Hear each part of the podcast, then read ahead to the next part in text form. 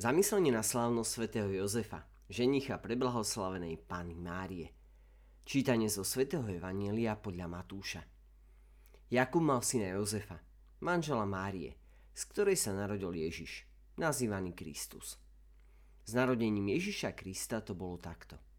Jeho matka Mária bola zasnúbená s Jozefom, ale skôr, ako by boli začali spolu bývať, ukázalo sa, že počala z Ducha Svetého.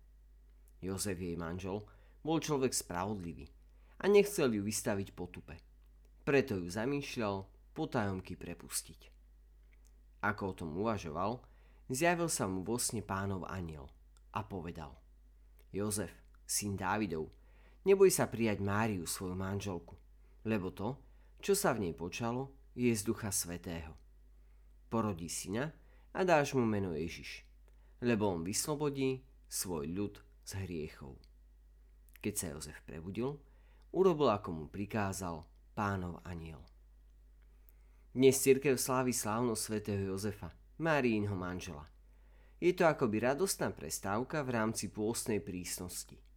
Radosť tohto sviatku by však nemala byť prekážkou, aby sme napredovali na ceste osobného obrátenia, ako sme si to predsavzali na začiatku pôstneho obdobia.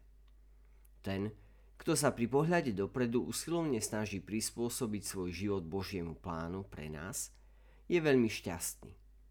A rovnako aj ten, kto sa pri pohľade okolo seba snaží vždy správne interpretovať konanie druhých, zachraňujúc ich dobrú povesť. V dnešnom evaníliu sa nám svätý Jozef predstavuje v oboch aspektoch dobra. Boh má s každým z nás plán lásky – lebo On, Boh, je láska. Niekedy nám však ťažkosti života stiažujú jeho objavenie. A vtedy logicky reptáme a neochotne prijímame nie svoje kríže.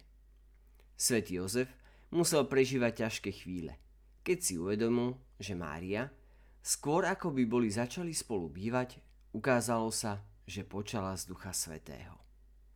Možno ju naozaj plánoval prepustiť. Avšak keď sa mu zjavil vo sne pánov aniel a povedal mu, že sa má stať zákonitým otcom, hneď to prijal a vzal si manželku k sebe domov.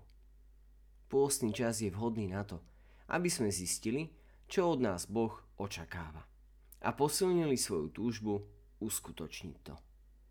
Prosme Boha i na príhovor Máriinho manžela, aby sme napredovali na ceste obrátenia napodobňovaním svätého Jozefa – príjmaní Božej vôle a v uplatňovaní lásky k blížnym.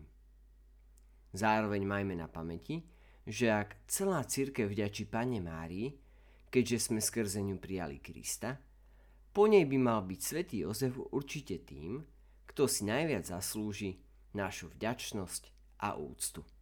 Ako povedal svätý Bernardín Siensky.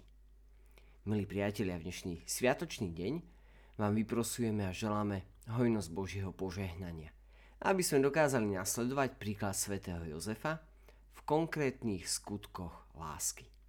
Majte pekný a požehnaný deň.